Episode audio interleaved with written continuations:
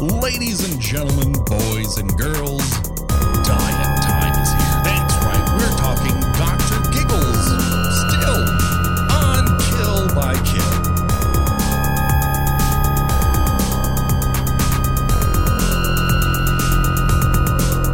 Well, greetings and salutations, Internet. It's your old pal Patrick Hamilton coming to you once again from Moorehigh, California, does not appear on a map despite anything you see in this movie. This is the Kill by Kill podcast where we are dedicated to celebrating the least discussed component of any horror film. The characters. We're going to unpack all the goriest of details of Dr. Giggles in the hopes that a uh, uh, a heart-addled teen's death is just the beginning of the jokes that we can make at their expense. And as always, there is only one person I trust that if I need to learn how to give a saxophone a blowjob, she will give me a lesson. The one, the only, Gina Radcliffe. How are you doing today, Gina? Hang on, I'm I'm unrolling my giant novelty band aid to, to oh, have. thank God you have it. I didn't know where it, I had placed it because I have so many large pockets to place them in my uh, doctor's coat. Yeah, I, I just carry one around in case you know, anybody asks. Hey, you want to talk about Dr. Giggles? I do really. I have so many questions about that novelty band aid. It, it- literally, I have paragraphs, but we'll get to that. I, I don't want to alarm you, Gina, but we are not alone. That is right. We have a special guest. Not only is he the uh, an Emmy award winning writer for the Daily Show with Jon Stewart, but he also hosts one of our favorite podcasts of all time, The Flophouse on the Maximum Fun Network. He is partially responsible for us knowing one another. The one, the only Dan McCoy. How are you doing today, Dan? I'm all right, thank you. Uh, I will warn you, I Yes. am currently at quarantine levels of gin. So I probably will need, you know, I watched Dr. Giggles uh, a week ago and I'm relying on you guys to spark my memory of this thing because at the best of times, uh, my memory is poor. I think it's because I have sleep apnea and I cannot form new memories while I'm asleep. Plus the uh, the pot edibles I've been using to cope with the dissolution of the world. Uh, Acceptable. although um, I was just talking with other friends o- over Zoom and we were discussing Dr. Giggles and uh, my girlfriend started like you know like saying what the plot was because she happened to be in the room while I was watching and I was like no no no no no my friend this is the plot to Dr. Giggles so I guess some rudimentary part of my brain still absorbs horror movies uh, very Well, I mean, the plot's pretty simple. A, a, a psychotic. Is he actually a doctor? I don't think he's received formal medical training. No, he has not received formal medical training Yes. outside of the Dr. Giggles Medical Center in which he was raised for the first seven years of life. But there is a tossed off uh, line early on about how he's a genius. And with- that was one of the, the fascinating things to me about watching this movie was just the notion of like, oh, finally, like the two threads of like, um, you know, Hannibal Lecter style genius serial killer and teen slasher like cross in this film in a way that I honestly don't know that I've seen elsewhere. No, it's uh it combines the quipitude of the uh, Nightmare on Elm Street series, but without the baggage of the whole Freddy was a child murderer who now you love. like that's the we always uh, sort of battle against the origins of Freddy. It's hard to s- square that circle so much, especially when you get into later uh, iterations of the package. And now he's become a full on child molester. And you're like, this isn't making it fun. This doesn't make it happier. This doesn't make it scarier either. It's just gross. This is one of the first movies I've watched for this podcast in a while where I was just gleefully laughing through most of it. I mean that that closing line that he says, I was just like, yes, yes, he said it. He said the words. You know, during quarantine, I've taken to reviewing every movie I see on Letterboxd in a way that, like, I never did before. I would use it as like just a tool to log what I saw that year because you know it's nice to have a list uh, that you can look back on. But now I'm like, what the hell? I don't have any other time. I'm gonna lean into pretending that I'm an actual film critic, and I gave this movie three and a half out of five. But I led with the idea of like, look, I'm probably overvaluing this movie by possibly a whole star because because it is precisely the thing that I want out of a movie most times. Just like a silly, dumb, but like not like too winking horror movie. It, it, it absolutely it absolutely lives up to the title, Doctor Giggles. Yeah. Be- because that's you know you're overselling your movie just on that alone because there's so many horror movies that have really wonderful titles and then they just completely bungle it into being like a huge disappointment I was just gonna say no this this one this one lives up to to a ridiculously entertaining name like Dr. Giggles yeah. And I don't I do want to clarify when I say too winking, I use that very like uh, uh, the slimmest of margins. This movie winks a lot. Yes. but it stays on the right side of the divide in my mind. It doesn't turn into like a Sharknado or something like that. No, I think it has higher aspirations. It also has the benefit of being directed by someone who is competent with a camera. Like there's intention going on here. Of course, it's not Taxi Driver, but it's not trying to be. It's trying to be the best Dr. Giggles it can possibly be. And Yeah. for the most part, it hits those marks. For for whatever reason, as um irritated I, as I became with Freddy's quipitude towards the latter half of the franchise, there is more care given to his doctor puns here than anything in the sort of four, five, six era of of of Freddy. And as a result, like he clears the bar he sets for himself. Yeah. And uh, also, there are genuine shocks in this section of the movie. For I had seen it originally uh, in theaters, improbably, and re- and uh, the only thing I retained was I've seen this movie. And then it hit a certain section of this film, and I literally yelped so loud that my dog awoke from its slumber. yeah I think I said words how do I how did I forget this out loud it's just so improbable that this went down a memory hole when it, it- the elements of it are so memorable. I, I think just because it went away, it, it and any uh, steam it might have gained sort of got lost in the era of Scream. It's just not that kind of slasher. It's much Yeah. more of a throwback. And so as a result, it, it hits a weird wedge where it's just not quite remembered. And it also hasn't had a revival Yeah. for whatever reason. Hopefully, we can lead that. Um, I think we pushed the ball a little bit with uh, Hello, Mary Lou Prom Night 2. And I, I hope we do the same with this it one. does end pretty definitively too. And I know that's never really been a problem for horror movies, but for a non supernatural character to basically be Yeah. killed three times at the end, like, it beggars belief that he would come back. Yeah, that's one of the problems, I think. oh and of course if this movie if this movie had been successful there definitely would have been a Dr. Giggles too Oh, definitely. Yes, that's Yes. certainly true. In fact, I had to think for a moment. I was like, was there a Dr. Giggles too? I did look it up because I was like, oh, did Larry Drake do this again? And then I'm like, no, that's Durant. That is his Yeah. that is his Darkman villain that he reprised multiple times. Which he suddenly transforms into a dark man at the end of this movie. But I feel Mhm. like we're getting ahead of ourselves.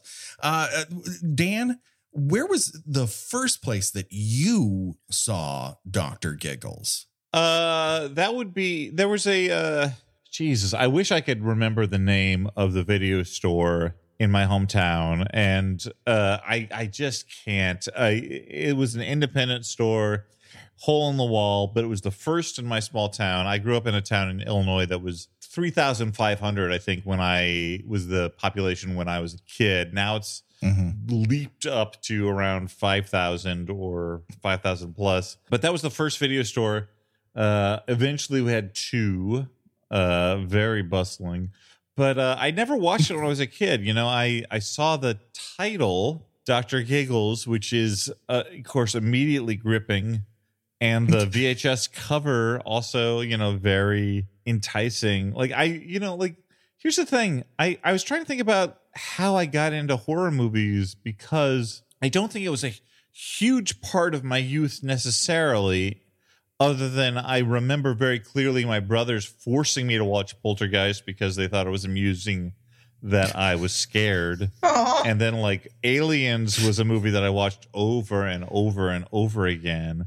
And I would, Yeah. you know, like I had this little um when I was a kid, I wanted to be a filmmaker. I had this Fisher Price camcorder, which is now like um, it's sort of a collector's item because people use it for art products. Or sorry, art. Where you like um, recorded off a cassette tape? Is yes, it was one? a cassette tape. Oh my god, that stuff looks great. Yeah, it, it like yeah, people use it for art projects now, and it's like uh this cult item. But I had it, and it came with a tiny like television that with a antenna. So for the first time in my life, I had this tiny black and white TV of my own in my room, and I remember watching Return of the Living Dead on this tiny black and white TV hidden in my room, younger than I should have been watching it because I had this secret TV. Uh, so there was some like attraction to like monsters in my childhood, but I think I didn't I didn't become a full fledged hor- hor- horror person until later because I was too much of a goody two shoes, and then later in my life it was like okay, this was the thing that was forbidden to me and now I'm an adult and I can dive into it. But I don't think I saw Dr. Giggles at the time. And in fact, I hadn't seen it until you guys asked me to be on this episode. And I'm like, finally, an excuse to see Dr. Giggles. my life, my, my life has been leading to this moment. We op- we opened that window for you, and your life has changed. That's right. Uh, Yeah. Use that Ghostbusters gif of Annie Potts hitting the button and standing up and saying, "We got one." Yes. um, suddenly a, a resurgence of Dr. Giggles. I can sense the reboot happening any second now. Uh, so let's get back into it. And of course, the best way to do that is to remind everyone who is still left alive at this point in the movie. Too many people, unfortunately, but let's start talking about them. Let's start with Corrine. Uh, she's the charter member of the Moorehigh Hillbillies Recreation Corps. And then, of course, we have Max. That is Jennifer's boyfriend. Uh, well, less of a boyfriend, more of a boy foe. Yeah, it is absolutely unacceptable to me that he lives. Oh my God. Not only does he live, but the ending shot is them kissing. You're like, how the fuck did this happen? Oh, we're going to get into all the details of why Max should A, be dead, and B, definitely should not be in a romantic relationship. He has issues. Uh, but uh, let's then talk about uh, Corrine's sort of uh, toady. That would be Normi. She's um, she's a person You looked at you looked that up. They didn't they didn't mention her name once in this it's movie. in the credits. Her her name is Normi, N O R M I, and I know Normi is a, Normi is a sociopath. The movie doesn't doesn't explore that, but she definitely is. she's definitely trying to hurt people. Um, and as far as a character is concerned, that's her greatest standout moment. Otherwise, she's just like a, a person who definitely paid SAG dues to be in this movie. And she lives. I think she does. Oh yeah, she she Like the last we, the last way. we, the, the last we see of her is like she's got this sort of psychotic smirk on her face when she's telling uh, uh, where to find Max. Yeah, and then she just disappears from time because the movie has too much to do. Uh, we also have officers Magruder, not Magruder, Magruder, and Reitz. Um, one of them is too old for this shit, and the other one is too young for this shit. You decide. Yeah. and finally, there's Dr. Evan Giggles Rendell. Um, he's not laughing at you, he's laughing with you, or at least with your dead body. We also eventually, we also eventually learned that he giggles when he's nervous. He giggles when he's in pain. Yes. Uh, uh, he giggles when his house is about to explode. He's a real Joaquin Phoenix's Joker when it comes to giggling. I had the I had the same note. Is is Joker really ripping off Doctor Giggles? Is the origin story of all the movies it rips off? No one mentions Doctor Giggles, and I feel like that is a lapse in everyone's journalistic responsibilities. They both do have that sort of very unnatural, high pitched giggle, so it's possible. I it mean, is possible. possible. to support your conspiracy theory, no one is talking about Dr. Giggles. So they're like, you know, you have to ask why. You have to. Fingers crossed. Yet. Um, so let's return to the action inside of More High High. Um, I guess Moorehigh High School. Um, More high high school. Moorehigh High School, uh, which is different than Moorehigh Junior High. Um, this is where the best action set piece in the entire movie is taking place, and that is Corrine giving a full-on blowjob to a saxophone. Which, as I pointed, which I, as I pointed out in last week's episode, that's not how you play a saxophone. Yeah, no, I have to back up Gina here as a former clarinetist in uh, middle school. That's not Mhm. going to get you a good tone to do it that way. She's looking for a tone, just maybe not produced out of the saxophone. Yeah. That being said, uh, in terms of uh, sax sex, between this and Fulci's The Devil's Honey, it's been a big couple years for brass wind instruments used to seduce people. I- I'm just I'm just wondering like why the band room was was you know universally decided to be like the orgy parlor of the high school. Now I I, gotta, now I gotta, you know, I gotta step in. I've got a feeling, I've got opinions on this matter. My Please. theory back in high school was that the very popular and attractive people are always going to find one another. And then the true legitimate weirdos are also going to find one another. It's it's the vast middle that has the most problems. Mhm. And I knew for a fact that as we called them at the time, and I feel bad about it now because like they knew what was up as far as I'm concerned. But as we called them at the time, the band band geeks were fucking. They were. I'm Yeah. sorry for. I don't. You maybe need to bleep that. I don't know. But like they were. No, no, no, not here. No. They were indeed the ones in high school who were totally orgying out the band people. That is my sincere conviction. I can tell you with great authority, it wasn't the uh, theater department because Mhm. absolutely everyone in the theater department was questioning something to the point where they knew they wanted to use those parts, but they're not sure how and they're not sure why. And I don't know. who, I- or, or who with, or you know. just they, it's a dream someday it'll happen like being on broadway or learning Mhm. really how to tap but I, I think the reason why the band room becomes so sexualized is because everyone wants to rub one out on a linoleum floor. I mean that is the best medium for great sex. Cold 50s era linoleum where, where you have like like the the music stand right behind you. I, I just wanted, I, I was so hoping that somebody, not necessarily Max and Corrine, but somebody, you know, they would roll over all sexily and then like just hear like this like crash of like cymbals because they just knocked over something. just the domino effect of every single music stand going down in a row while people were almost about to do it. Oh, And then and then someone comically, you know, falls and their butt lands inside a tuba. You know, I mean, I don't call that comedy unless you define it as divine comedy. Sure.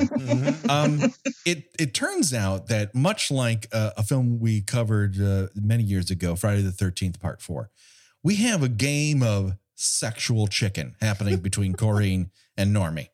One of them is gonna do it. God damn it! Yeah. and they're pushing one another and pushing one another and pushing one another until one actually gets a chance to have sex and the other one goes i resent you and i resent this whole fucking game.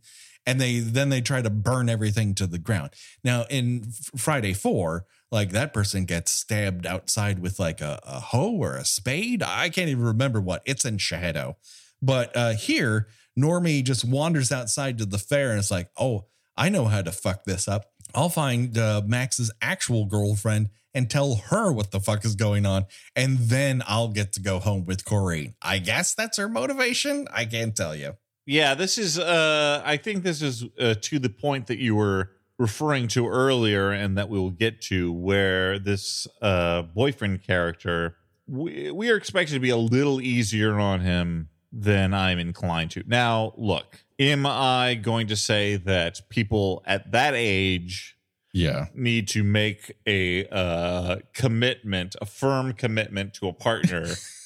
Not necessarily. I'm not No. going to go that far, but in the context of Dr. Giggles, a 19 early 92. early 92 horror film, I am not inclined to sympathize with the boyfriend character who uh, uh, cheats on his heart diseased girlfriend at the earliest saxophone oral sex he witnesses. yeah, the, the whole the, the whole trajectory of him jumping from one girl is because she said she wanted to be alone. Mm. Yes. Not that you know, you know, I need to go think about our relationship, or or Yeah. maybe we should spend some time apart. She says, "I have a heart condition. I'm not handling it well. I need to be alone." He's like, "Well, guess I'll go make out with this other girl Yeah. then." That's my cue. Oh, wait a second. Your mom died from a mysterious medical condition. She went into surgery and she never came back. I mean, if we're not going to fuck tonight, when are we? I, this has to happen. But yes, but you see, I have needs too. Uh, you're not. You're not. Yeah, I, I. I'm thinking about your heart, but I. You also need to think about my penis. What my penis is going through. What my penis could be going through. Yeah. um, back at Jennifer's house, uh, Dr. Giggles has just finished up with uh, poor Tamara's ice cream filled tummy, and he finds the portable heart monitor and he finds a, a new uh, raison d'etre, right? This strikes to his mommy issues as opposed to Jennifer's, where his mom died of heart failure. And so he is going to rescue Jennifer the only way he knows how, and that is try to kill her and then revive her? I don't know. It's not a really thought through plan. He's not a, a planer per se. I do think this is an interesting structure for a horror movie where the the the slasher character's motivation changes like basically exactly halfway through the film where early on he just seems to be your run of the mill homicidal maniac with a theme you know one of these guys is like okay well i you know i'm gonna be a killer but but i need to have like a thing that's my thing guys. And and he's like Mhm. okay doctor. Uh but you know so he's just randomly killing teens and then halfway through he's like yeah but i want to kill teens with a purpose you know i this one yeah strikes my heart I mean, usually I'd just be cutting them up, but now Mhm. I, I have a higher calling. yeah Um, it I I kind of like it. It it Mhm. it takes the revenge element. It's not you know the revenge is still there, but he's like, oh, I'm gonna put the brakes on revenge. Now I'm gonna kill people on the side, but towards a purpose. yeah and it adds a drive to it that I think would have just been sort of empty if he was just sneaking into teenagers' beds and cutting their penises off. Not that I don't enjoy that. I do. I enjoy it very much. Um, but we do get a great look at Jennifer's past. We see that she's had several trophies. She's apparently been a track star at one point in her life, but she also has a Coke can wearing sunglasses and Walkman headphones. and That's a that there, Patrick. That's a dancing Oh. Coke can. If only we could have seen it dance. Do you do, you remember the flat like the dancing Yes. flowers? Like they kind of did that little like yeah. I mean, I'm not even on video. I'm like sitting here like tilting back and forth. I believe Um, you. No, that that that was a that was a dancing Coca Cola can. I actually wrote that down. If you weren't going to mention it, then by God, I was. Uh, the whole point of the show is to mention it, Gina. Um, so uh, Doc Giggs uh, decides he's going to help her uh, with that heart condition um, in an effort to continue his insane father's work. So it's nice to see that runs in the family.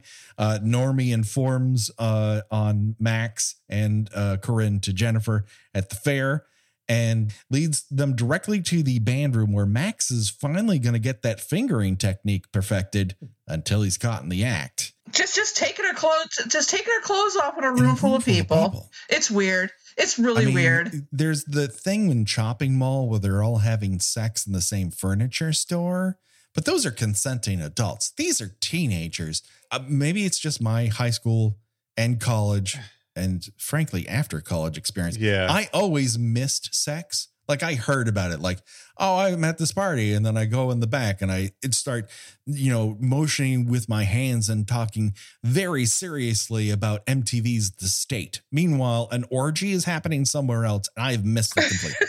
I mean, that's the thing. I'm not going to say this doesn't happen. I've heard tell of orgies that occurred even as far back as high school that I was not privy to at the time, which is, uh, you know, like the natural order of things. I assume that that's the case, that I'm not going to be privy to an orgy uh, that, you know, like later after the fact, they'll be like, oh, you should have been at the orgy. I'm like, well, invite me, motherfucker. But, um, but I, I mean, yeah, I think that it's not necessarily crazy to think that these things are happening.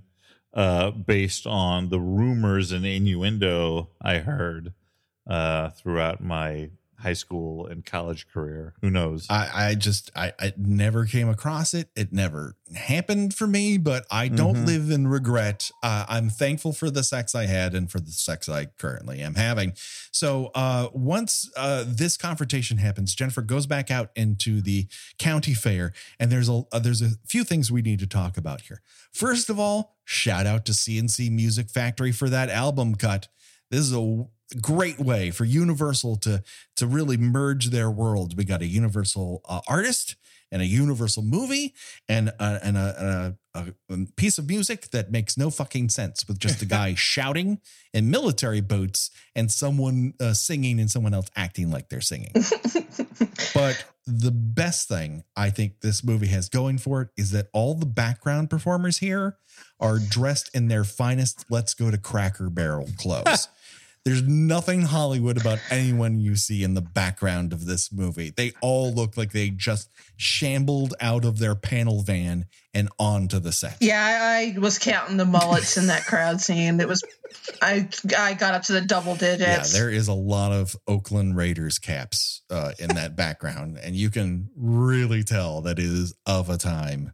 But Jennifer uh, both sees her father looking for her and Max, so she decides to hide inside Li- Lila's labyrinth, which turns out not to be a Henson Muppet themed burlesque show, but uh, just uh, one of those carnival uh, fun houses, I guess. Halls of mirrors. this this scene is crazy because if you look at the outside of this thing, it looks like the size of a trailer, and then it goes like full TARDIS on the inside, where like like they, like, they walk through it and like nobody can you know find where anybody is. Somebody gets somebody gets murdered in there. All they can Yeah. do they can just hear somebody. I mean, like you look at a scene like in like in it, well, uh, it chapter two, it was mostly you know it was supposed to be messing with his head, but here it's just like how big is this hall of mirrors? You know, not since the man with the golden gun has there been a more elaborate funhouse than this. I mean, at one point she's just tripping balls, and everyone becomes four Well, that's a- different people. I will say, like, uh, you know, this is a cliche at this point, the Hall of Mirrors showdown. But most, uh, uh, for it being cliche, like most movies don't feel the need to do anything new with it. Mhm. It's sort of weird. They're like, okay, you've seen this a million times before, and here it is again. But um, this movie, you know, this started out with, I think, Lady from Shanghai, the Orson Welles uh, movie. I believe that was like kind of the origin of the cliche. And there was a lot more uh, expressionistic than it normally is. And here it actually gets up pretty crazy. Like it does not look like just a regular house of mirrors. It ends up just being a lot of camera tricks of, you know, uh, things doubled, but then like reflected beneath one another and like occurring in like diamonds on the screen and weird wipes. Like it's, it's, Yeah. it's very phantasmagoric in a way that you kind of don't expect out of a cheap horror movie, I think. I, I agree. I think that's what elevates this. It's honestly swinging for the fences, and that's one thing I really enjoy in in a horror movie. Even whatever the results are, if you get up to the plate and you fucking swing for that ball, that's what I want to. That's what I want to see, and I think this movie does that. It punches above its weight, and a lot of the times, like it works. Like occasionally it doesn't, but it's really trying, and I enjoy that effort. Also, did Lady from Shanghai involve a giant novelty band aid? I think not. yeah. Yeah, that is uh wow. Um where exactly did he purchase that or was that also in that magical bag of tricks that he inherited from his father? I want to imagine that he just won it at the fair. just like you know, playing the game where you had to like you to like shoot the water gun to like make the balloon pop and all. yeah, he like instead of getting that goldfish, he's like, "What if I traded up from the goldfish to that comical band-aid?" He's like, "We've been trying to get rid of that for a while. Here you go, mister." Nobody's ever asked for this. you you look like the kind of person who would enjoy this. Not only do I want you to have it, I insist that you have it. That's my carnival Barker character, everyone. Did you enjoy it? He's been workshopping that for weeks. Gina, I got a great bit. It's a carnival Barker, but he just sounds like me. Do you like it? No, yeah. Definitely do that one on the show, she said. Um, so yeah, uh, the person who manages to get that comical uh, band-aid around the mouth and I guess die by asphyxiation is Corrine, um, whose jacket appears to be a denim vest with flamenco dancer sleeves sewn onto it. That doesn't save her in the end. Unfortunately, it is a wonderful jacket, but she dies, and this is the revelation to all the characters that they are in mortal danger. It's not just their teenage drama they're running from, and this prompts uh, Jennifer to try to get out of uh, the the space. Jennifer makes a run for it, narrowly uh, avoiding capture in, uh, from a near uh, inoperable emergency exit, and then takes a tumble into the woods outside. And there's one thing that needs to be said here, and that this forest, this redwood forest. Is lit like a fucking stadium tour for you two is taking place.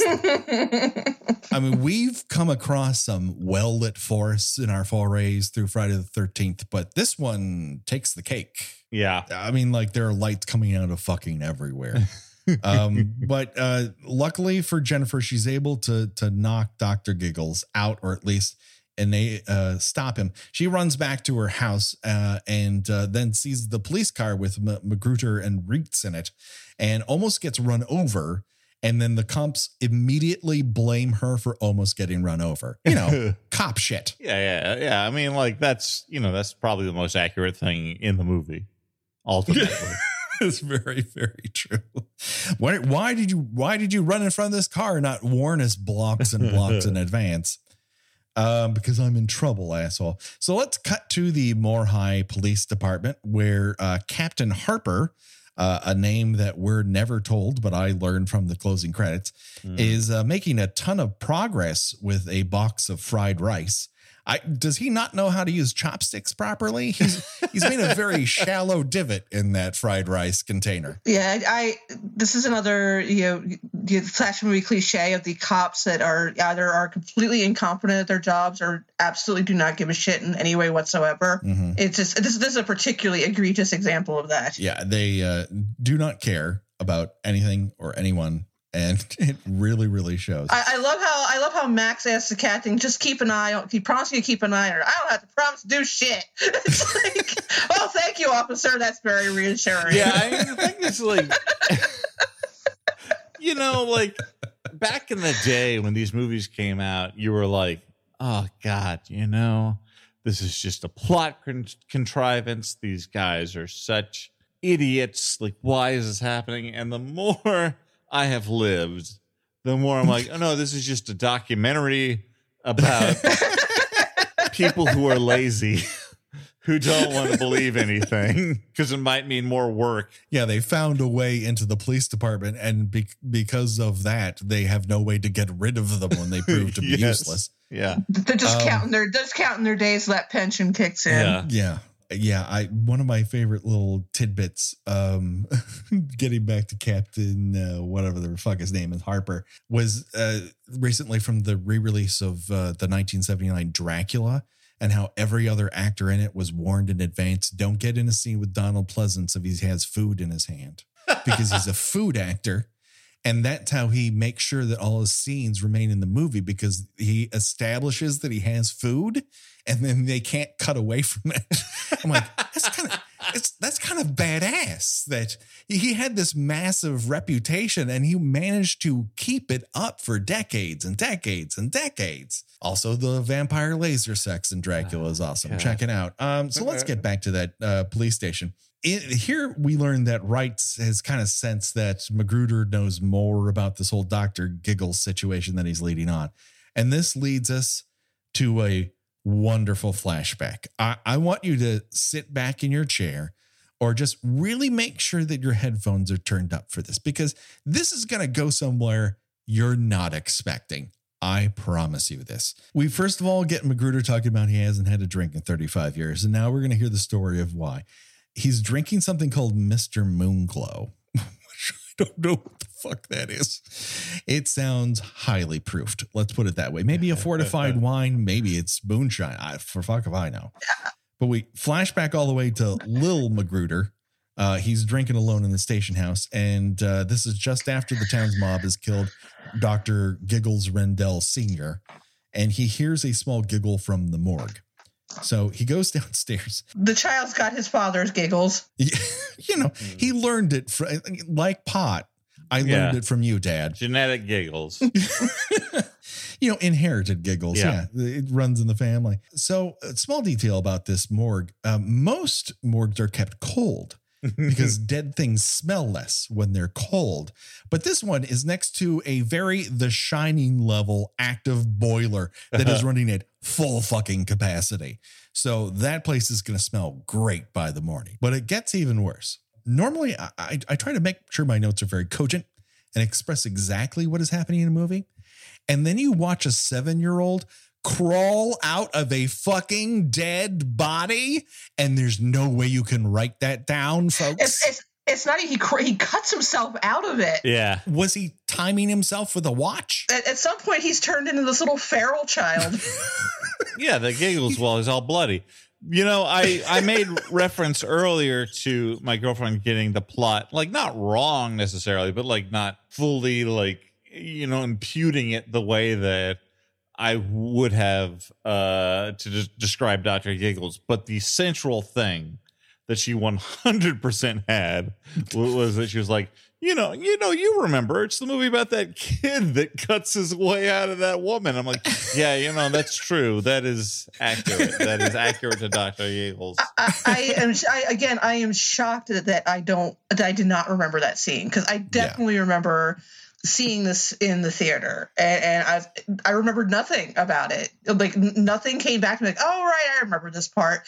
It was like watching it the first time, and and I just don't understand how I don't remember this part. Yeah. Yeah, it is very memorable to watch a child cut their way out of a dead body and emerge with a smile that is gap toothed because he's lost his two front teeth. And he's like, coming out of it. I wish there was some sort of like flashback to show how the dad explained to him what he was going to do. I got And- a great and- plan. You know, like the the timing, You ever- the timing of this. You ever read about the Trojan horse kid? Well, uh, stick with me. Stick with me here. I'm gonna I'm gonna put I'm gonna put this Timex around your wrist. when the alarm goes off at ten, you start cutting. Yeah. That's that's right at the right time for the policeman to be terrified by you. I mean, I mean, thank thank God the small child's years of cutting into teddy bears, what you know, gave him the skill that he needed to cut himself out of a human mm-hmm. body. I wonder if he practiced inside of a large teddy bear. Like, all right, we're gonna we're gonna do a dry run with this, son. Uh, get inside of this teddy bear. I'm gonna sew it up, and I'm gonna give you a watch. And then when it time goes, you get to cut your way out of that bad boy. And he's like, "Oh, you did it ten hours later. You see, this is the perfect plan. Okay, now crawl inside your recently deceased mother." I was real. I was really hoping he'd come out with like a little miner's helmet on or something like that. I mean, it had to have been it had to have been dark in there. yeah, he should have come out and gone, It's me. I just lo- I just love that this was the father's plan to to s- smuggle his child to safety. I guess. I mean, y- you would think that he would have maybe would have like I don't know driven the kid to a train station or or mm-hmm. you know something that's like no, I'm going to smuggle him out in his mother's corpse. Ripped untimely from his mother's womb. Like that seriously untimely. Like way later than you would think. Uh, it is a crazy plan, but damn it if it ain't. Um, uh, it's strangely very memorable and visceral right now, and yet I'm with Gina. I don't remember this in the movie, and I just find that Uh-oh. crazy. I It's a it's a it's a wildly gruesome scene for a movie that up to that point had been fairly restrained. I think they were Like, saving it up for this. Yeah, I think that was going to be the big shocker for the audience. Well, it worked. It Job worked. well done.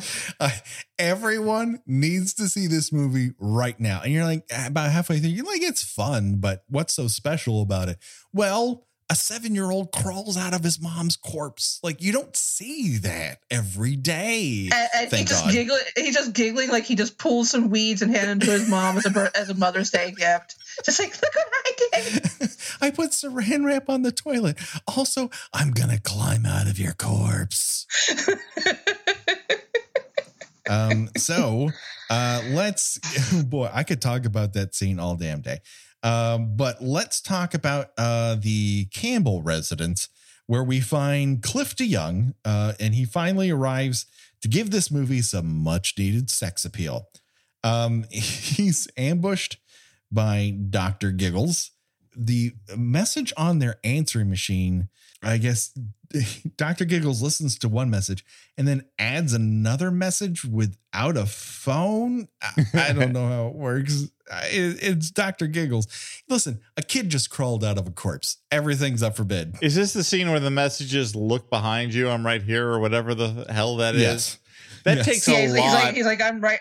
I'm right behind you or yeah, something you- like that, that. that is a lot of work. That is that is commitment to setting up this kill for a man who you are killing him, so he appreciates Yeah. it for you know a couple of seconds. You know, like you're like, oh, I'm right behind you, and he turns around terrified, and he has like two seconds of appreciation for your craftsmanship as a murderer before he dies, and there's no one else there to see it. You can't Yeah. like Doctor Giggles can't turn and be like, "Hey, did you see what I did there with the answering machine?" That isn't. That's not the way it works. So, as noted, uh, Dr. Giggles uh, manages to slice open Cliff Day chests uh, with a bone saw. Uh, and moments later, uh, Magruder, always a day late and a dollar short, uh, manages to arrive, draws his sidearm as soon as he sees Cliff Day passed out on the floor. Um, Dr. Giggles then stabs Magruder in the back of a neck with a scalpel, and then he then trips and falls onto it. Basically, but adding both injury to injury and insult. Uh, there's a lot of blood on the floor. yeah. Meanwhile, back at the police station, Max and Reitz are doing internet research on a uh, not even a dial-up computer. I don't know how this is happening. Um, but uh, during the scuffle with uh, Magruder, uh, Dr. Giggles has been shot. And so he returns to the Giggles Medical Center, where he, it appears that he has hoisted multiple mirrors onto the ceiling with a series of pulleys and ropes. Like he's the fucking Phantom of the Opera. Yeah, this, this is be- this is a much better like self surgery scene than the uh than the cesarean section in uh in Prometheus. I like that scene. Gina, you know. I like that. I like that scene too. I just said this one's a little better Well, it this is because she's not lo-fi. because she's not she's not wisecracking through it all. Yeah. That's very I- true. She's, there's rarely a pun in there. I better xenomorph through this. I don't know. Listen, it, it- that would be a first draft. I would punch it up and two in the three. but uh, so, so yeah, he manages to pull the bullet out and sew himself up. Uh, good for him because doing that in reverse through a mirror. I mean, he has not been to medical school, but he does Yeah. appear to have genuine medical training and skills. Yeah. Well, it's that yes, it's that psychiatric hospital library he's spending so much time in. That's right. Mhm. And so, uh, Wright, speaking of which, Reitz managed to track down that he has escaped from a mental hospital, uh, why he was committed, and discovers that he is broken out. And uh, meanwhile, at the same time, Dr. Giggles uses that poor guy's, uh, whose, thro- whose throat he slashed uh, in, in volume one. Uh, he uses that guy's car phone and uh, he pretends to be Jennifer's dad and learns that Jennifer is now at the doctor's office. So uh, let's now move on to uh, some swell uh, KNB effects group makeup gags because this is probably the worst moment effects wise in the entire movie. Jennifer has a dream in which she thinks Dr. Giggles is in the room and then he cuts her open. uh, to her heart, but her heart appears to be just below the surface of the skin. it's just like Hey, hey, say what you say what you will. They understand anatomy and where the human heart is located much better than Glenn Danzig does. Oh yeah, Drukija from Verotika definitely knew the location of the heart, even though Glenn seems to believe that uh, a heart is connected to a body through a, a series of garden hoses. Wait, hold on, hold on, hold on. Now, I may be one Yes. of the few people in America who has seen Verotika twice because I saw it for our podcast, The Flophouse, and I saw it for uh, my friends have started a bad movie night on Mondays uh, during this quarantine over Mhm. Twitch, and it was a mystery movie to kick it off, and it turned out to be Verotika, which I've seen before. Uh, but uh, so I've seen it twice. Which one has the heart, the heart ripping, or whatever is being referred to? Because like it seems like I should know at this point, being the world's I think number one Verotika expert. It's, Okay, the, it's the- the third one, the the the one the one in which Glenn Danzig thinks the audience does not know what a vampire is. Yes. That movie, uh, well, I don't. You've probably already talked about it. It's just that segment is insane with the degree to which Danzig's like, okay, just hold on this, hold on this. Yeah. Now another thing that we're gonna hold on for a long time. You can actually see it in people's eyes. Yeah. Like when she's in front of that mirror, Oh God, she looks back through the mirror to where you think the camera is Yeah. and where you assume Glenn Danzig is with the intention of, we're going to stop soon, right? Yeah. And these are people who perform sex on camera Yes. for a living. I mean, that's and they're like, we should stop filming this now. Well, that story is They- a short. Like this is a trilogy of shorts, and yet in the sh- the third short is possibly the least amount of story I've ever seen in a film. it doesn't so much have an arc so much as a dash. Like, uh, Yeah. More more of an M dash, if I'm being honest. Yeah. It doesn't really go, it starts with here there's this lady who uh who bathes in blood and by the end of this she's still bathing in Yeah. blood. All right, good night everybody. You've confirmed that that is her thing. yeah. That is, I mean, as I said, well, this went out to um, our Patreon listeners, um, but I'll say it here. That last segment to me felt like Glenn Danzig was given a gift certificate for horses. and he's like, I'm, I know how exactly how to fucking use this. I'm going to get some horses in here. And you know, your one dog who looks like a wolf, bring him along. And they they shot everything outdoors in an hour, in like an hour. And he's like uh, well the rest of this movie will just will just form it around this footage. And there you go. That There you go. the cutest, sweetest theory uh, that Verotika could ever inspire. I like that. The very animal centric theory of Verotika's third segment. um, the only thing that I brought was brought up on ours that didn't really make it to yours, and, and this came from jo- Josh Hollis, um, who brought Neil Breen into your life, is that um, it was that at one point Glenn Danzig lived uh, here in Los Angeles, and he put his f- a quote unquote fixer upper for sale for 1.2 million dollars. And the pictures are still online. And oh my god the dire circumstances in which he was supposedly quote unquote in dick fingers living is you will you will uh part of your brain will leak out of your nose when you see just pieces of like a ceiling on the ground and just random toys stacked up against a wall and you're like he brought groupies back to this oh, like oh, God. come on A, a gargoyle candle still in the box. Oh, God. Yeah, it's a lot of Todd McFarlane toys and his mattress on the floor. Dan, this is a- an adult.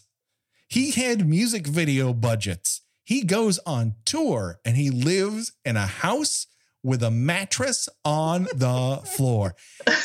and a large scale replica of the Tasmanian devil. Living the dream. Living the dream. yeah, no, that, that movie is crazy. All right, sorry. Back to Dr. Giggles. Back to Dr. Giggles, an actual motion picture with Yes. thought put into it. Um, so uh, Jennifer's at the doctor's office and she wakes up from this dream. Um, and just in time for the real Dr. Giggles to arrive for some hot doctor on doctor action. As Dr. Chamberlain takes a pair of scissors to the back and then returns them to Dr. Giggles' thigh. This all ends up being a, a, a sort of sword fight between a, a, a piece of metal and Mhm. Dr. Giggles has an oversized novelty uh, reflex hammer that he uses. and they sort of pull a Zorro for a good 30 seconds in the middle of this movie. Um, unfortunately, Chamberlain loses that sword fight and ends up with a uh, comically large pr- uh, blood pressure cuff around his Mm. neck. And then we get a lot of uh, scanners era bladder effects as he suffocates and dies. Uh, was I the, was anybody besides me expecting that when it cut back to the other doctor, like his eyes were going to be like bulging out of his head, like like when Arnold Schwarzenegger ran out of oxygen in Total Recall? That would have been I great. was waiting for that, and I'm like, um, or or his head to just like pop like a grape, you know? I mean, yeah, this is off to the side, but I do adore the notion that at the end of Total Recall, Arnie's eyes can pop that far out of his head, and then he's cooled. After he's the, fine. He's Yeah, fine after the atmosphere normalizes, he's like, yeah, whatever. his body operates in Pillsbury Doughboy logic, where you, Yeah. you push in the middle and he woo-hoos. but and but then everything retracts when your finger comes out of the tummy, the way that hmm. oxygen suddenly you know pressurizes Mars. Yeah. boom, boom. Yeah, it all makes sense. Fair enough. Really, when you think about it. So Doctor uh, Giggles then drugs Jennifer, carries her off uh, across that very well lit forest to the Giggles Medical Center where um, in his surgery suite there appears to be an active water leak. Um, that does not bode well for the cleanliness of your heart surgery, but eh, you know, listen, he's the doctor. I'm not. Um, we get some loose basement stairs foreshadowing here. That's going to come back. Uh, and uh, D- Officer Reitz discovers in the waiting room of Dr. Giggles' medical office that there's been a kind of Voorhees indoor outdoor redecorator body pileup. And I, I really appreciated that meme coming back. I love a good body pile. yeah, I like I like any time that a you know a murderer just leaves a bunch of evidence lying around. Well, it's best if it pops out at people Yeah. at, at the best possible second. I mean, Yeah. you it's one thing to be clever enough to murder a bunch of people and get away with it. It's another thing to go, wait a second, let's use the whole buffalo. Mhm, mhm. Let's use these bodies to uh, give somebody a shock and surprise later on. Uh, Reitz isn't so much shocked or surprised, but he does throw up. So that's great. I, I felt that that that would have been my first reaction, certainly. we we find that uh, that he's cut out all of their hearts in the hopes that one of them will be a good match. So uh, he holds them up to her chest. Just Yeah. he's he's eyeballing it. Yeah, I don't think it's a that's how that works. no, but it's a very nice little, uh, you know, Goldilocks situation where it's like, okay, this heart's too big, this heart's too Yeah. small, this heart is just right. But I do want to. So this is the point that I've been waiting for because I, I when I watched Doctor Giggles, I could not restrain myself for the taping of this podcast uh, before I could uh, tweet out one goof I found on IMDb for Doctor Giggles. Under the Yeah. goof section, it says, "As a student of medical studies, even though he's insane, Doctor Giggles." Even though he's insane, Dr. Giggles That's quite a caveat. You should know that hearts are only viable for transplant for about six hours, and that's under optimal storage conditions, not a pile of organs stored in a bucket. So that is definitely a goof for Dr. Giggles 1992, starring Larry Drake. That's the number Um, one goof. it's the top one. Otherwise, this is, su- I mean, this might as well, you know, be a documentary. It's so even handed with everything, so realistic. The other thing is, we don't know where he's been storing that bucket. he It's could have been storing it in a refrigerator. He, he Yeah. might have a mini fridge down there for all we know. Yeah, that's fair. Come on. Wright uh, arrives just in time after Jennifer Hart's uh, Jennifer's heart has been stopped by this machine that uh, Dr. Giggles Senior invented, which um, is meant to stop hearts. It- this was his plan. Was like, for the first thing we got to do before we transplant this heart, stop that heart. Then I can take all the live long day putting that new one in. like, Yeah. no, no, no, no. That's not how heart transplants work. That's not how anything works. But again, outside of that bucket, this movie is really playing it straight. but uh, so when Wright arrives in the room, Dr. Giggles fends him off by throwing a heart at his chest Wow. and then pulls a Batman by disappearing into the dark. just like, now you see me, bam, bam, now you don't. And he's just gone. yeah. So then Wright is like, revives Jennifer via CPR. And then it's like, hold on here. I'm going to look around for Dr. Giggles before we try to take off from here. And he exits into a hallway. And I'm sure at the time I originally saw this, I did not catch this. But he comes out of a door and you see a painted flat that has the sort of endless hallway behind him that is very off kilter. and I you- this movie was not meant to be seen in HD. That's all I'm gonna say. so then uh we ha- Max shows up. Fucking Max shows up out of nowhere. Like it's time, it's Max time, baby. I'm here to help. And they managed to get upstairs, and Dr. Giggles has found his father's golf clubs. It says, you know, a good doctor always knows the right tool for the job. Uh, no, no, no, one. no, no, no, no. I think it's I think it's doctor. It's time to do what doctors do best, and then it pa- Oh. and then it pans over to the to the bag of golf clubs, which I fucking love. That that to me was the best gag in the whole movie. I loved it so much. That's like air. That's like Uh, airplane level quality. Yeah. Yeah. I agree with you. I di- literally a couple of them fall flat, but there a lot of them hit, which is way better than I think Freddie's average. Of course, Freddie had to do it over, you know, a, a decade long run, but you know, they're not all going to be winners. And, and you know, Doctor Giggles never once uses the word bitch. Yeah. Yes, never once. I do like Eh, that eh, you're asterixing Freddie's record. You're like, look, guys, you know, Freddie's a legend. He had to he had a long career. You Yeah. gotta take it, you know, over it. Like, sure, Dr. Giggles is great, but he's like a shooting star. He blazes bright and then no more from him. he goes out in a blaze of glory, uh, and that that's why I I think it works that way because they were able to use all of the doctor puns they had, all of the medical jokes that they had. Um, but Reitz uh, gets the gun knocked out of his hand and has the least effective hand to eight iron fight ever captured on film. Uh, he manages to to take one to the temple and uh, go through a glass door, and Max takes a smash to the forehead and becomes fucking helpless for the rest of the movie. So there's Max coming to the rescue, everybody. Uh, clock it. The person who was dead just two minutes ago manages to help Max escape this fucking house for the rest of the movie. I mean, we've enco- we've encountered some useless fucking boyfriends, but this one may take the cake, There- There's no excuse for him to still be alive by the end of this movie. This this is Ah, this is more baffling to me than the uh than the boyfriend still being alive at the end of the the Halloween reboot.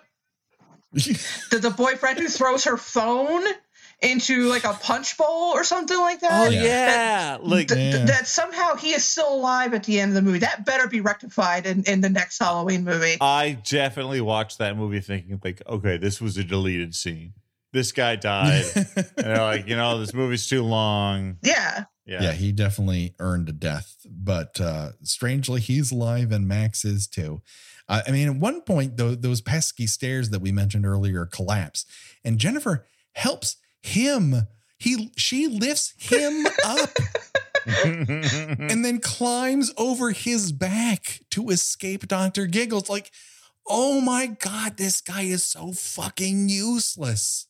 I, I'm sure they thought this builds her up because she doesn't necessarily need him. She just uses him, but then at the end, they're fucking macking in her hospital bed. Like, ugh. So, uh, the question I have about the Dr. Giggles Medical Center is it, it was always in the basement, but have they always had that collection of bullshit outside of his office door? Like, did he invite people in and like, all right, just go down the basement stairs. Watch out for black widow spiders and the rusty nails on your way in to my doctor's office.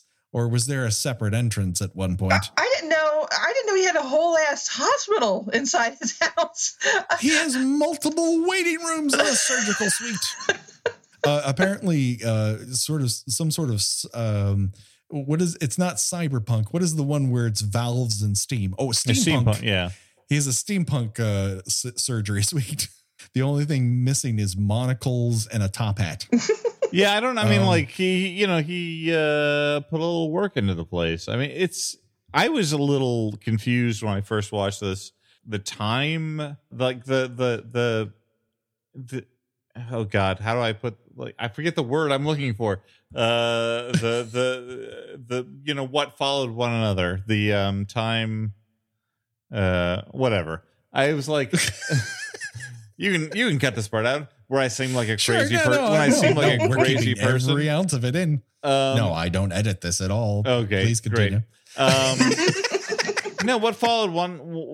What? Because uh, Doctor Giggles, you know, like they don't know what happened to the kid for so long in the Yeah. movie, and then but the movie seems to start with Doctor Giggles escaping and coming back to town, and so I was like, okay, what's the like what like what follows what in this scenario? And then it wasn't until like later in the movie I'm like, oh okay, this the the the D giggles that checked into the um, sanitarium was a unknown uh, person, so they didn't know Yeah. they didn't they did not connect these stories. They did not connect the story of the young boy who burst out of a child's or, or a woman's womb uh, after she was dead, uh, a son of a murderous doctor with the uh, the murderous doctor that showed up on their doorstep, you Right. know, whenever. Yeah. Uh, but he, he benefits from a lack of communication between police departments. yeah, Yes, I mean, and, exactly. and and clearly that you know that that high, smuggling his child out through a woman's dead body trick did not work no, because not at he all. because he ended up in a sanitarium for some forty odd years. Yes.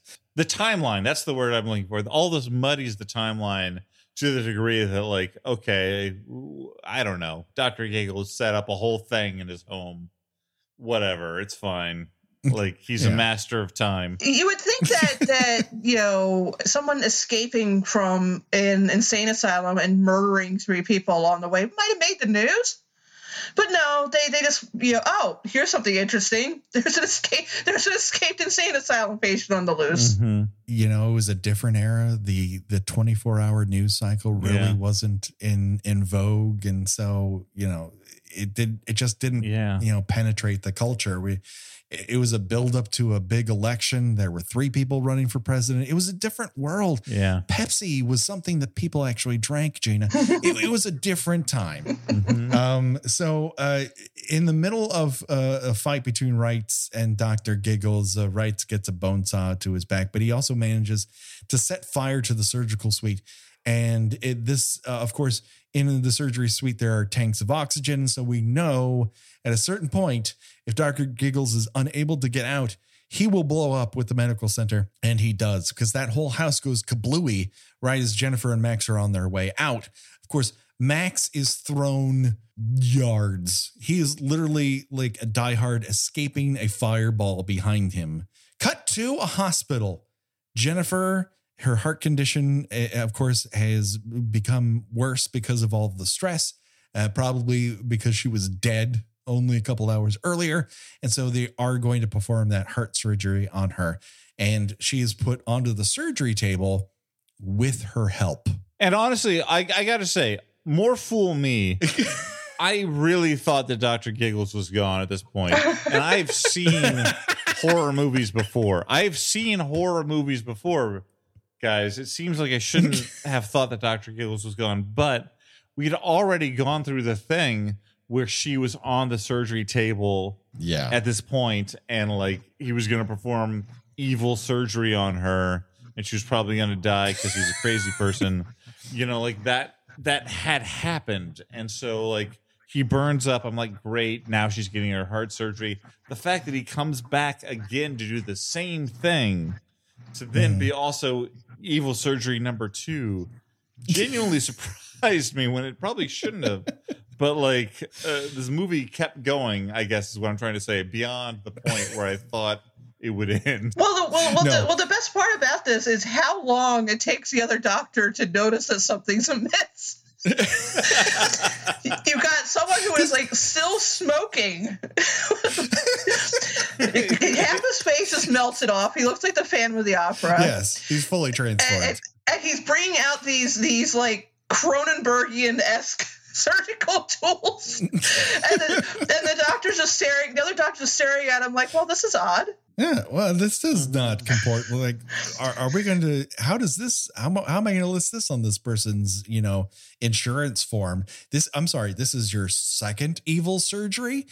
How, I don't even know the medical codes for that. That's why we need medical care for all, because evil surgery still costs as much as regular surgery. People, come on, vote for everyone. Anyways, um, that's neither here nor there. The good news about this trail of blood. We got two doctors with their throat slashed. We get a nurse who gets her neck snapped, and then this anesthesiologist whom they focus the camera on his glasses for an uncomfortable period of time. But it's all has a point because when Dr. Giggles shows up with these in, with an insane array of uh, surgical tools, it pays off. He has this one contraption where spikes shoot out, and he, this guy gets a, a batch of spikes to the face and when it retracts, those glasses are caught up on the spikes. And you're like, oh, this person had a plan. Everybody, there was a point to seeing that man with his glasses on. I do love that Dr. Giggles seems to spend uh, I, a fair amount of his off time. I mean, like, I don't know how Dr. Giggles, you know, breaks down his day, but some portion of his day seems to be devoted to like building medical like devices Mhm. that can be used for killing, like things that look like they're old medical equipment, but cannot be used for anything other than stabbing people. Like he is, he shows up at the hospital, this whole arsenal of things that look like they Mhm. come from the dentist in Little Shop of Horrors. Yes. The- um, apparently, Do- uh, Dr. Giggles Sr., I think, also had a metal shop Yes. down there. Um, Yes. because there's no way he fashioned these things on the fly. And there's there's there's too much to it. Like he there was a lot of thought put into this. Um, So uh, before she gets fully put put under, Jennifer manages to to rip the anesthesiologist's mask off her face, crawl out of the room. Uh, she doesn't get very far. She gets to a medical supply co- closet, but then she formulates a plan. Once Dr. Giggles breaks into the room, she throws a bunch of liquid onto the floor and then uses the paddles of a defibrillator machine to electrify uh, Dr. Giggles and a lot of cartoon lightning that looks fantastic. It's, as far as cartoon lightning goes, this is oh excellent. God. I, I mean, I know it. I know 100% it's just nostalgia, but I wish we could go. I wish we could go back to a day where special effects artists just painted lightning directly onto the cells of film. we had this cartoon lightning electrocuting our psycho killers. I Uh, yeah, it. I I think I think uh, nostalgia has a lot to do with it necessarily, but there there is a charm to stuff like this with physical Yeah. effects and practical makeup gags. it's a charm. I'm not saying it it uh, looks better. It all looks fake. Uh, it, it's the fucking movies. Like that train doesn't actually roll past the the screen and hit the crowd that watched it in the first movie. Like it's all fake to a degree. So if you're gonna do it fake, I kind of like the charm of it being handcrafted. Yeah. And not to say there isn't a lot of handcrafting done with CGI effects. It just it doesn't have that veneer. It doesn't have that artificiality sheen to it. And so my old man brain doesn't accept it as much with, with Yes. some rare except, exceptions. I, I understand that's a MP, not a YP for a lot of people. Definitely. Uh, But that but- said, great, great cartoon lightning in this movie. No, top rate. Um, and but here's the thing: this man cannot be killed. He he, wakes up from it. Uh, he there's a great where he lands on his back gag, where you can tell that that that's a real stunt man who's put on pads. It looks great. Uh, he Jennifer tries to cross over him, and he wakes up again. His first response, while drooling, is to say, "I don't feel well." And Jennifer's response is, take two of these and call me in the morning, and stabs him through the chest with his own insane surgical equipment. His spring loaded surgical equipment.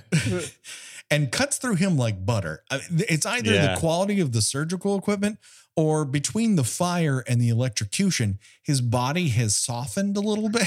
And Yeah. just- It's like it's like when you it's like when you bring butter to room temperature. You know, what I mean? exactly. Yeah, it's He's like been braised over several hours. He's, uh, he's he's, been falling off the bone.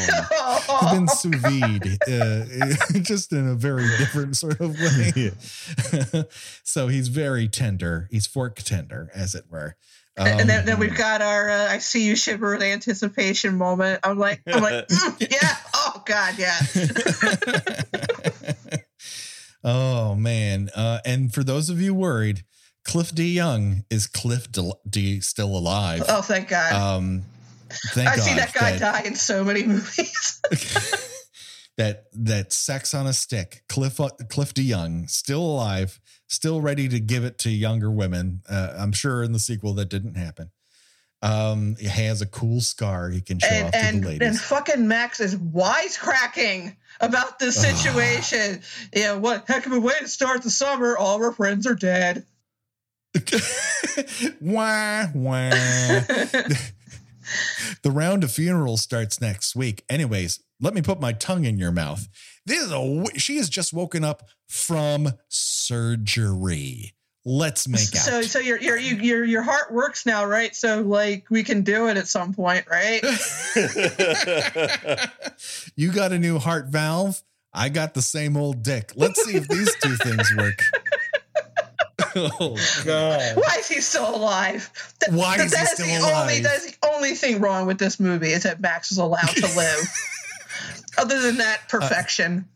Yes, and it should be. I mean, listen, we've hated we've hated some uh characters. This I hate this character. I don't hate this actor. I hate this character. It is a terrible character, and I do not like that he doesn't get a comeuppance. I just don't. Yeah, the young cop should be the living uh, I character agree. at the end of this, not this guy. And if she wants to make out with him, fine. I'm open. That would be great. That would be great. Yeah, let's film that. Let's have an like the, the guy Let- who let's- actually tried to save her life. Yeah, that would have been it would have been nice. like we cut to 10 years in the future and they have a kid and they they still live in Moorehigh and she teaches high school or whatever the fuck like that's fine but this is morally reprehensible uh so that's dr giggles but before we're really Hmm. done with it uh we have to do america's favorite game show that they don't know about because not enough people listen to the show it's choose your own death venture and that is where we decide of the deaths portrayed in this section of the movie if you were forced to die that way, which one would you choose and why? Up for bid today, we have suffocated by a novelty band aid, stabbed in the back of the neck by scalpel, and then you fall on top of it, strangled by a blood pressure cuff, uh, yeah. bone saw to the back, uh, getting your throat slashed, having your neck broken, steel pikes through the face, and of course, burned, electrocuted, and then stabbed. And Dan, as our guest, I turn to you for your answer first. You know what? I look. Here's the thing. Sure. Here's the thing. The parameters of this question Mhm. assume that I'm going to die, no matter yeah, what. Yeah, you are going to We die. all we all die. ways. It's, it's just We all- Yes, we all we all die. So uh, Uh, we're not the first person I- to tell you that, right, Dan? No, God, me. like the, the, this would be very awkward if you learned about your own mortality But- through this Wait, podcast. but I'm the but I'm the most important person. And that's No. true. Never change, Dan. But I don't, I don't want to alarm you, but this is a fact of life. Now, uh, here's the thing: if if the parameter of this is I have to choose one of these deaths, I'm less concerned with pain than I might be otherwise. Because look, Mhm. uh, at this point, all I can hope for is glory. So I'm gonna go with the the three stage death, which painful though it may be, sort of makes me into a Rasputin figure. I feel like, Your like legend after grows. my death. Yeah. Okay. Yeah, people are like, "Oh, Dan, like it took you had to you had to be burned, then electrocuted, then stabbed in the face with two types of medical implements, not just one Yeah. thing, but she had two things, like one in each hand. That's what it took to take him down ultimately. So I think I would take that just for the the rep that I would have afterwards. Sure. Now you do understand, as part and parcel with this, you will have to crawl out of your mother's corpse at age seven uh, without the use of your two front teeth. You know what? Again, it just adds to the legend. It's completely understandable. I buy it immediately. Gina, what say you? I mean, honest to God, you had to ask. yes, I mean that's the one of the things we've worked on for four years on this podcast, Gina. I mean, you do have to. Four In, in this particular case, you can't guess which one I'm going to say. Uh let's see. I mean, you don't like pain. Um, you don't like face stuff. I'm gonna go with suffocated by novelty band-aid. And you got it. Of course, a giant novelty band aid. Come on. now you're not going to be found with that novelty band-aid. Only you will know that you died that way, and the, the other person who witnessed this, his, his- their account will not be believed by the police. Yeah, but you know, I'll, I'll, I'll you know, ascend to heaven in peace because I died in a thoroughly ridiculous way, wearing a thoroughly ridiculous outfit. But based on Beetlejuice rules, you're going to have a lot of time with that band-aid. so I'm just, I'm just. I, yeah, I, I'm not a big talker, so it'll be fine if I have a band aid, you know, over the entire lower half of my face. You know, I'll, I'll learn sign language. It'll be fine. It'll be fine. Well, listen, we're living in a world where we have to go outside with with a, a- basically a bandage on your face. Y- you know, as long as I can And- figure out how not to fog up my glasses, it'll be, it'll, Yeah. everything will be copacetic. I, I personally, I very much am looking forward to having a sort of the shadow like scarf that goes around the bottom side of my my mouth, so that my prolonged artificial nose is very prominent, and people go, "Well, there's no way that's a millionaire playboy," and I'm looking forward to that. Um, of these, oh, good gravy! I think strangled by a blood pressure cuff. Oh, really? Uh, That's like the longest I- one. I love bulgy veins. Gina, like You know who doesn't? it's just listen you can yuck my yum all you want but that's the thing that i like. Uh so there you have it. Before we go of course uh dan uh, where can people uh, find you on the internet and your shows and your stuff? Uh, you know, flophousepodcast.com is where my own podcast lives. It's a podcast about bad movies. We came up with the premise long before it was a cliche. Uh, I do it with my friend Stuart, who is a yes hilarious gentleman who is also a bartender. Uh, although america's Christ, during, during this time of um, every social thing being closed, I guess he is a man of leisure, unfortunately. And uh, my other friend Elliott, who is also a comedy writer, as I am uh, by day. I am a comedy writer. The Daily Show. If you are still watching it, watch it. Um, and you can find me at Dan K McCoy on Twitter. It's impossible to read it as anything other than Dank Dank McCoy. McCoy, all one word. Uh, and I would be remiss if I didn't say that uh, to thank you because the face uh, the Facebook group for the Flophouse is where Gina and I uh, grew to be friends, and oh, it, it was a special time when it was very tiny when we became Yes. friends. But um, it is a I I still think it has many benefits and, and a wonderful place to uh, involve yourself with pop culture uh, and learn respect. God damn it. Um, uh, but I would I would be remiss to say how much your podcast means to the both of us. I, it just honestly, it's a beautiful thing, and I I thank the heavens for it when whenever I get to hear it every other week. Uh, Gina, uh, where can people find you on these here internet? I am a writer for the Spool. Uh, that's the spool.net. Um, by the time this episode goes live, I will have watched and written about the uh, the certain to be uh, fantastic Josh Trank and Tom Hardy Opus Capone, which, Yeah. uh, as of a meeting with my editor last night, I asked to be assigned to because that that is the kind of masochistic personality that I have. Uh, I believe that will be somewhere in mid May. That should go up. Uh, I am also on Twitter under Porcelain72. Do it today, people. Check it out. Of course, you can find us on Twitter and Facebook and Instagram and all that good stuff. We have Patreon. Uh, as we mentioned, uh, the Verotika episode is up and it is fantastic. Um, and uh, we'll have a new one next month that will be a choice of our listeners. If you're of the appropriate level, please do that today. And so, uh, unfortunately, that closes out Dr. Giggles. I wish it could last forever, but I'm glad it lasted as long as it did. So, for myself, for Gina and for Dan, the body count will continue.